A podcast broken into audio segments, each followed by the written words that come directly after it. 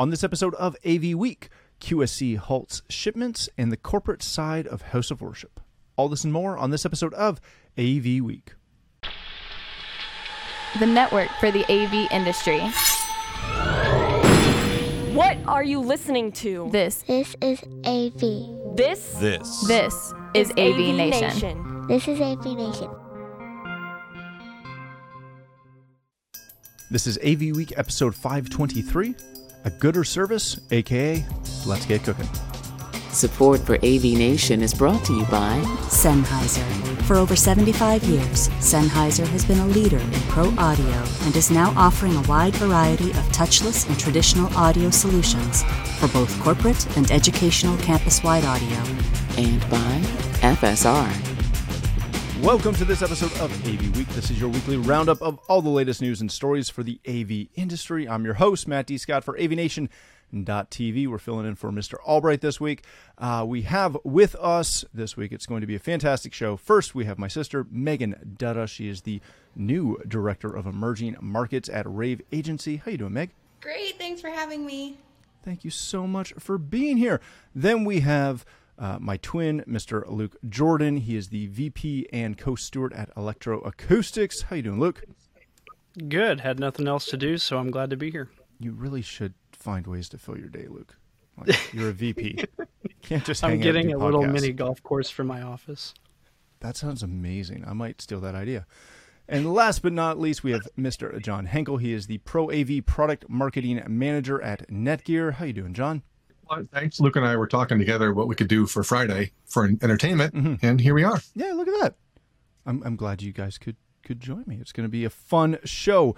We are going to kick it off with a story that comes to us from ravepubs.com. QSC is going to temporarily stop fulfilling orders for a number of products due to supply shortages in a uh, maybe not an internal letter, but a letter that went out to premier dealers.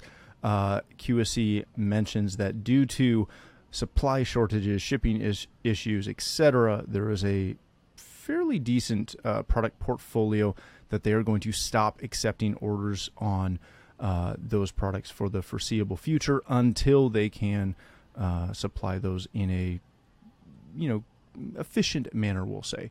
Um, this is kind of the this is the first of its kind to my knowledge of a vendor coming right out and saying hey we have a bunch of mainstay products that we can't fulfill uh, in a timely manner so we're not even going to take back orders on them.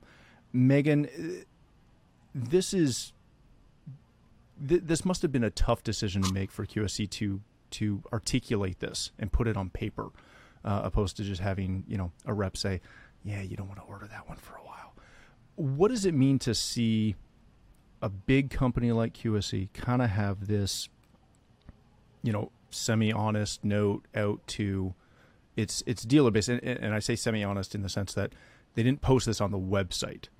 This just went out to dealers and in the bottom it says please do not send this out. This is confidential which it no longer is. Uh, so sorry about that.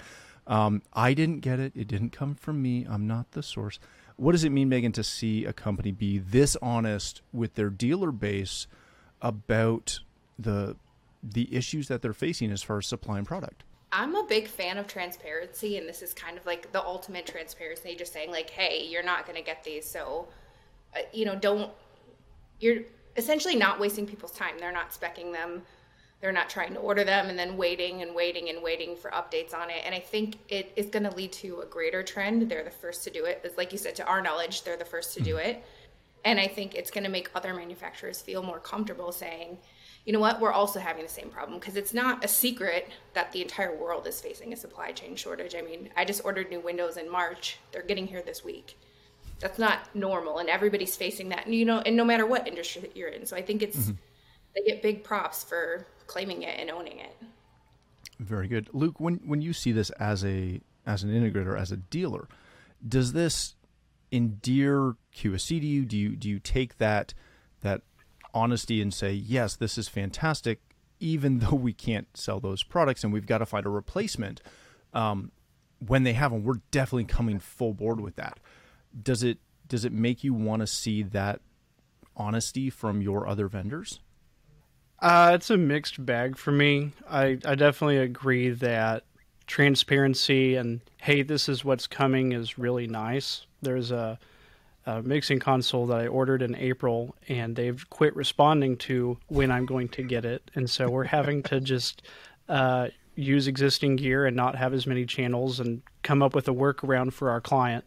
Uh, so yeah, knowing that that's coming and there's just no time horizon, but they are being proactive about communicating that. That's great. On the other hand, um, maybe unlike some consultants that that is what I chose for this reason and it has to be that and it's worth the wait. I serve the client and I serve their timetable. And so it's less about um, you know, I'm going to use this product and this is nice to have so I can quit specifying that. I still have a bunch of jobs and a bunch of clients in a lurch and this doesn't help me solve that problem, which is my biggest problem is taking care of my clients and and just being good stewards of of their facilities and their systems. So does does it give you though like the the part that I really relate with, and, and full disclosure, if you don't know, I'm a I'm an integrator too, so I get this. Do you not, or, or can you not appreciate the fact that they're saying, hey, don't put this into your spec because we don't have it for the foreseeable future. So yes, you're still scrambling, but you're not sitting there for three months and then six months and then maybe nine months down the road going, you know, we're still waiting on that thing because my, my my rep keeps telling me it's it's a month out. It's I'm sure it's on the water, right? Is, yeah. is that not helpful? It, so, so the hard line to take here is I appreciate the transparency, but I appreciate inventory even more. And so I think this leaves the door open for any other competitor to say, either hey we weren't as popular so we didn't have the demand but we saw the writing on the wall. We increased production capacity. We hired staff. We started working more hours. And we can take all of those amplifiers that you need all those touch panels you need all these accessories you need and we can produce a competitive product and have it in stock. And we have got six months of inventory in the states ready to go come find us. I think this is a big opportunity for someone to try and catch up market share and mm-hmm. create waves. I appreciate inventory more than a proactive, here's what's coming. But I also believe in grace. So I really do appreciate what's going on, and I'm willing to hold out on a great relationship with a manufacturer like QSC because they're doing this. But it'd be helpful if they gave me some type of idea of how long I needed to hold on for before I start swapping products over. But Luke, what makes you think that other manufacturers just have all these spare parts when there's a global shortage of supplies? I mean, that's the whole reason it's not like- because I'm still installing. No, I get it, but I mean, I've worked for a manufacturer, and John, you you know, you can feel free to jump in here, but it's not like everyone is just like, oh yeah, we have these spare parts around, but QSC is the only company that's having this issue. There, yeah, tough. I'll, i can certainly jump in. Being the only manufacturer here, uh, or currently, I should say, you making you work for one, it's tough. This is a huge, huge problem worldwide for not just this industry, as you're as you're saying. So I worked for several manufacturers before, and Netgear being a public company and is massive, this is the biggest company I've worked for, and it, it affects the entire company. It affects what products we choose to make a year from now or two years from now. Um, but for current supply and things, I admire their transparency for sure. I think that helps in general. But like Luke said, product on the shelf would help even more. Um, at Netgear, we've done such a good job, I think, overall of marketing to the Pro AV community for our switches. And now we're having supply issues and it's, you know, it happens. Um, unfortunately, trying to get out of that is not as easy. And our operations team is working amazing feats trying to get these products in. We're, we're flying products in versus putting them on a ship sometimes if we have to. Uh, we're you know, as you all have heard of or read about some of these deals, we're making uh, headway with like QSC for exclusive partnership for some of our switches or so and so. So we have to make sure we allot some of them to them while making sure that people like Luke and Matt have product as well to install. So it's a huge balancing act that is just, we talk about this daily at Netgear. Mm-hmm. Um, it is difficult to get out of. And, and like Megan, like you're saying, it isn't like just, oh, we'll just use a different chip because that whole board is designed around this one chip and it's it comes from the chip manufacturers down to the ODMs. Oh, COVID breaks out at a factory, and now you can't produce that product. I mean, it's just it's endless. So it's a really sticky thing. It's a really difficult problem. I get. And, and to that point, we, we started doing uh, Netgear as our as our primary go to switch within the last year.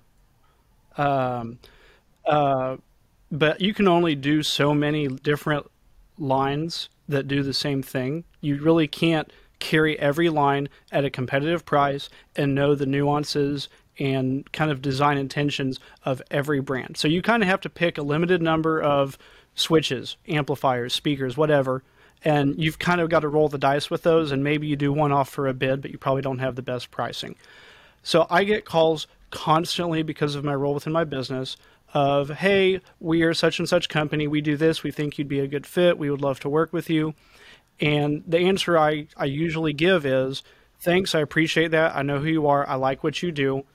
But I am in a good place with this company, and they're going to have to give me a good opportunity to go looking before I'm actually going to go do that. And I have switched several vendors in the last few years because of that. It's been a volatile couple years, it feels like. Uh, but so where I was getting my switches was transactional. I've had more of a relationship with Netgear, so I'll I'll I'll pick on them because you're on the call, John, and that's been great. Uh, but situations like these is where companies gain and lose market share, mm-hmm. and the this global supply chain has not been a new issue um, at all, and so some companies I think have been able to forecast or deal with that and and again, I mean, I understand there's grace. QSC is just a very very big fish, and so there is a lot of demand, and they do a great job marketing it, and they do a fantastic job innovating it. I've I've got a great relationship. If Corey Schaefer, if you're listening, I love you guys. So I'm not bashing QSC at all. However, there is just this this friction of I appreciate the relationship, however, I don't have product. So it, it's tough all around. There's you know, it's been tough for a while. Matt, one more thing in the article before we wrap what up. would you What would you like to talk about? I want to talk about the five percent uh, surcharge. That doesn't shock me at all. I know, but I want to know like how many manufacturers are doing that and publicize well, so, semi publicizing publicly. It. Um, I'll I'll speak to that for a second. Um, the majority of our our companies we're seeing increasing shipping everybody's increasing shipping because I was talking to a vendor last week who told me they typically buy a container for three thousand dollars to ship things over uh, from from China, and now they are paying twenty two to twenty five thousand dollars for a container. So there comes a point, and and there's a lot of reasons for that, uh, as far as why there's a shortage and and you know, I'm sure there's some price gouging and some other things going on as well, but it, it just it is what it is. Shipping is going up extensively, and I think you're going to see that, Luke. I'm, I'm assuming you're seeing the same. Uh, I actually don't know what what shipping costs. Every now and then, I'll do a couple box sales for TVs, and I'll be told you are way off. You know, either above or below. I actually just calculate shipping as a percentage of of overall cost on a project, which is what QSC is doing here. Mm-hmm. Um, but for me, I'm seeing random and rapid increases, even just on cost in general. Um, yep. Some of them, I guess this transparency is very nice. I've got uh, Allen and Heath is doing an increase September 1st, so I am getting in tons and tons and tons of orders before now. I am I'm breaking off parts of quotes because they don't have all the money, but they know they don't want to pay more. I'm breaking off, splitting up quotes to make sure that we get in under the deadline. So, mm-hmm. giving me like a here's a two weeks heads up. That's that's great. Other times I read emails that say, by reading this email, you have now been informed that there has been a price increase. Those are my so. so I think I think transparency is great. Um, and I really am not super mad about shipping. Um, it, it is what it is. I want them to make money and stay in business too. Yeah, it's the cost of doing business. All right, let's let's change topics because I I could rant on shipping and you know things like that. Living in Canada. Uh, for for quite a while. Uh, this comes to us from Sound and Communications, the intersection of corporate and ministry. Uh, if you have not read this article, go check this out. It is a very, very good article from David Lee Jr. Um, essentially talking about the fact that there's a there's a huge corporate aspect of House of Worship that gets missed a lot when we talk House of Worship, and I talk House of Worship a lot. Um, I just wrote an article for for Megan's former company um, last week that I think just came out like today or yesterday. Um, on correct, on, it's in the September issue. Yes, it's in the September issue. September issue of SCN. Go check it out. avnetwork.com. Definitely go check it out. Um, so I, I, I feel that I'm I'm uniquely able to to talk house of worship, and I'm glad Luke is here because I know he does a lot of house of worship as well. But essentially, when we talk house of worship, as a rule, we're talking the auditorium. We're talking audio, we're talking video, we're talking lighting, we're talking staging, maybe some atmospheric stuff if you're you know wild and crazy. Um, we don't talk the back office. We don't talk uh, the requirements for data management, for media, for digital conferencing, for all the things that we talk in a corporate environment. Luke, when you see this this article, and and again, I know you and your company do a fair amount of house of worship as well. Is this kind of the the biggest overlooked aspect of that that vertical? No. Um, house of worship is is a very strange vertical in a lot of ways. I think you go into Amen. the corporate. there, there's just so many differences between denominations, between geographical location, between what their mission as a church is within their denomination from another church within their denomination's mission. I think you go mm-hmm. into most corporate environments, their goal is to provide a good good or service at a good price and make money and every dollar they spend internally ideally would support that. Uh, and if something is expensive but provides good value, then it's worth the money. If it's expensive but it's really not going to give us a lot of benefit in our ability to make a good thing at a good price and make profit, then it's not really good for us, and that's okay. So that's a very uh, stable vertical from my perspective. But the Catholic Church has very different systems and processes and missions from the Southern Baptist Church. And the mm-hmm. average size and needs of a church south of the Mason Dixon line are going to be much different than anything in the north. Yes, we use that word in random in daily conversation down here. Uh, it's a geographical line. Um, thank you, Mr. Schofield, sixth grade geography. So I, I think that you have larger churches that understand this well. I think you have growing churches that are on their way there and need a consultant or a design build firm like ours to guide them, to give them insights, to help prepare infrastructure on where they're going. And then you have a lot of small to medium sized churches that what happens in the sanctuary is the mission and there's mm-hmm. really not a, a, there's not a need for the back office support to really be a part of that. Yeah, that's a very good point. John, one of the things that kind of hit me uh, uh, again reading the article, knowing you were coming on, was I know when we've worked with a, a variety of churches, we get tasked with managing again the auditorium, the breakout rooms, and the networks for those rooms. And often it's you know it's split up, and we're running a separate network for uh, AVL, and then we're running one for attendees or parishioners or you know whatever you want to call them congregants uh, depending on your uh, your faith. Um, but we're very rarely in that back office. And a lot of times you end up with multiple you know three different network uh, schematics for that facility. It, what, what's the best way or is there a best way to, to luke's point to try and address all three of those together? Or, or does it make sense a lot of times for integrators just to not touch that back office at all? Great questions, Matt. I think it's the same as we talk about for Pro AV. You know, you talk about we talk about convergence of AV and IT together, but in general, you don't want to do that. You know, we don't want to have these video streams flooding down the regular corporate network. Same thing for House of Worship, I'd say. If, and especially if they're happy with their back office network, great, keep that there. Maybe add some control that can bridge that network, but otherwise keep the AV network separate.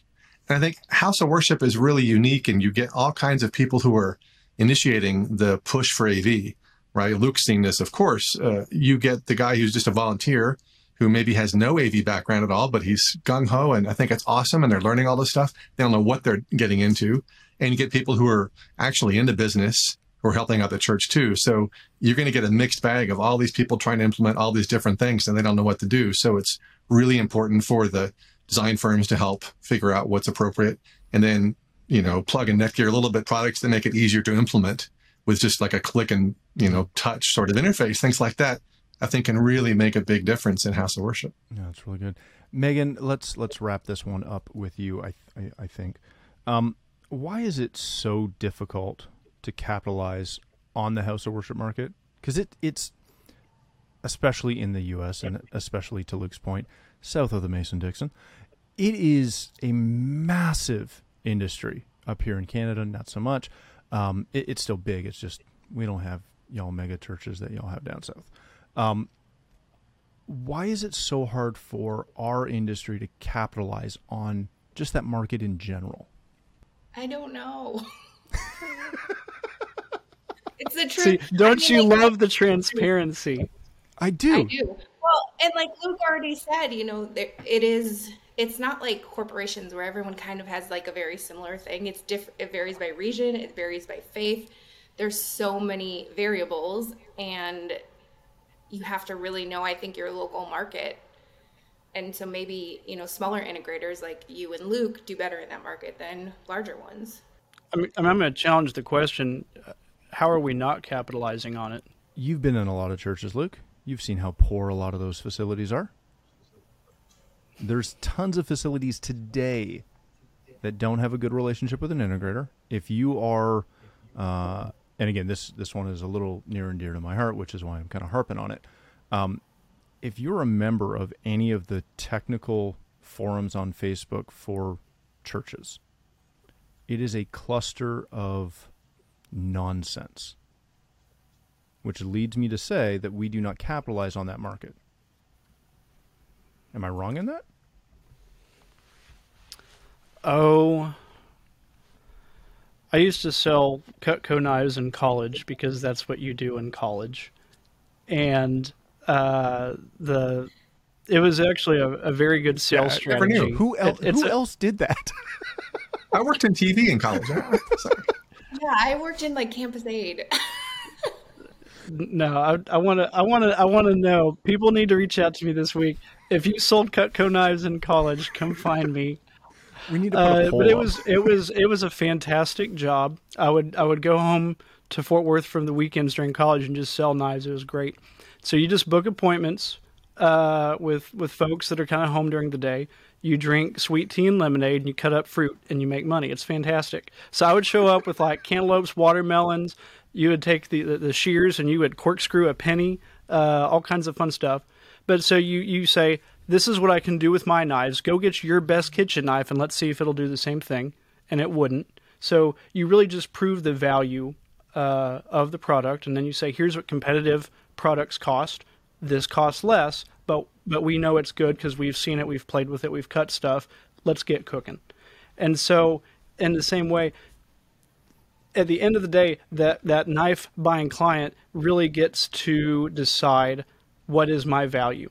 Am I fine with my Costco kitchen mm-hmm. knife that yeah, I've I've seen your knife and my knife. I know yours is better, but I really don't cook that much or you know it's just really not a big deal to me. I'm okay if some of my tomatoes get squashed and are unusable and i throw them away. My, my produce budget isn't that big. They get to decide having seen a good knife i still don't really care or i would like that. Of course i would like that. I don't think any church wouldn't like to have av that doesn't fall apart and is held together by duct tape. But uh, it's just not in our budget or we've got a ton of debt as a church and our congregation is shrinking, we really, while it would be nice to be able to communicate more effectively with people, which would enhance the worship experience that may bring people, we're already in debt and we are gambling when we say that. And so we have to be good stewards of the money we have and really focus on paying down debt uh, as a body before we can take on more. And so it's not as simple as Uh, the reason that their AV is bad is because integrators and consultants haven't tried to educate them and provide them with better tools. But again, they don't have as linear of a revenue generating source as a for profit business does. Mm-hmm. You can't just go out and sell more and make that problem go away. Uh, they have to fundraise, they have to ask, they are dependent on an alternative form of revenue from the for-profit sector. And so I don't think that it's it's a lack of education or who to talk to. Uh, and I honestly, at least down here, I think we do a fantastic job. I think the really big national firms do a good job too. There's differences on why a church may or may not use which of us, but to me, it's there's only a few fly by night guys that really give everyone a bad name. But yeah. to me, it's other priority driven decisions from a church in that church market that's different from even traditional nonprofits, 501c3s, or the or the private sector uh, that are really making that difference. Do you think that it has anything to do with you know a lot of churches their AV staff is made up of volunteers and those volunteers might not even have AV experience. Like how many A- people that are in AV now do you know that got their start? Like Alicia will say she was like 12 doing it, like audio at her church mm-hmm. and she just learned it herself. No, I was I was 14. I mean, a lot of us got started by uh, starting off with youth groups, and and if yeah. you didn't have a, a, a mix wizard, then I don't know what you're doing. Um, but you know, it, it's just different. I, I think Megan, to your point, the the volunteer aspect can be very challenging, and you know our our sweet spot has always been the smaller local churches, and that is the number one issue that we run across: budget and and, and staff.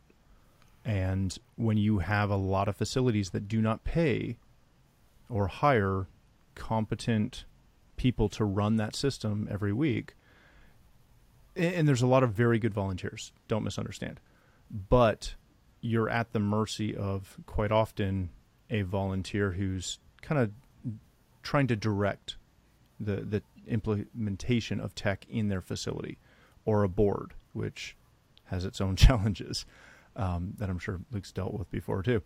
Um, that's uh, a lot of times you you're in a situation where either a integrator or a consultant brings something to the table shows the the the ministry a plan and then it gets dissected by people who don't really know what they're doing which in the corporate world that doesn't happen that much it, it, it's and definitely not to the same level so you end up with a lot of situations where you fulfill something, and uh, I would assume Luke, you've you've been down this road too. You design a system, and all of a sudden, somebody in the the facility is trying to buy comparable equipment off eBay or Craigslist or whatever, and they're going to rig it themselves. Yeah, uh, this doesn't. This isn't true for for marriage, but it sure works out for AV. Sometimes you've got to let your wife date other people to figure out that you're still a good catch. Uh, Mrs. Jordan, I love you. Excited to celebrate 10 years in two months.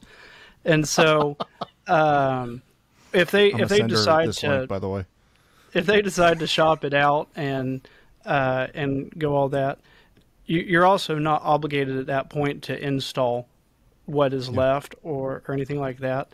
And, and if it goes well, um, then you've already lost that relationship, and it's probably not the best relationship. A good relationship, you provide something fantastic and you also make a profit. Uh, mm-hmm. those are those are two things that have to happen on every good project.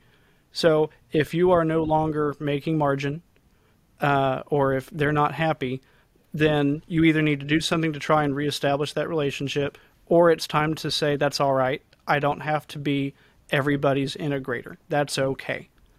Uh, and oftentimes they might come back and say after a while, wow, this is actually really hard. We don't want to do it ourselves anymore. Or they might say that other integrator had a much better price, but they don't uh, do X, Y, and Z. And, and we really kind of realize how much that was a big part of what you did. uh, can you come help us again? I've been down that road many times with different industries. You and me both. You might say they need to have faith in you wow. as an integrator. That's great. Uh, I'm not going to tell a church to have faith in anyone but the man upstairs. I, have actually used that one myself.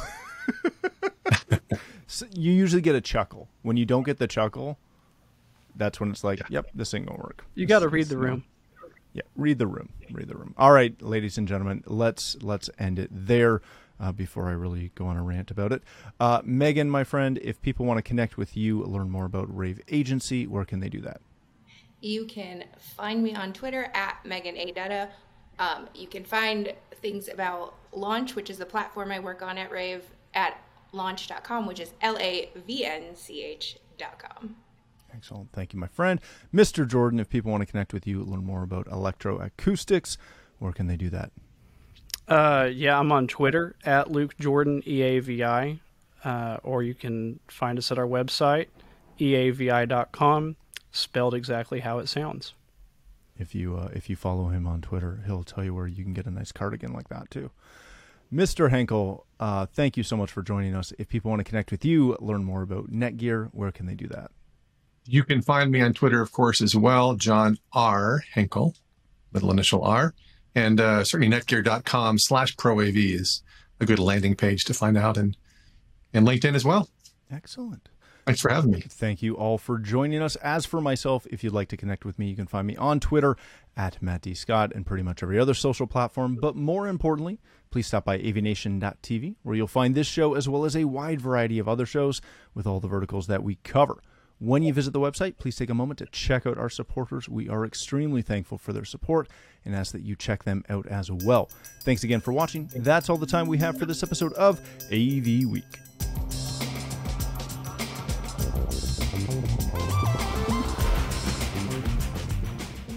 It's like I have my sister and my little brother.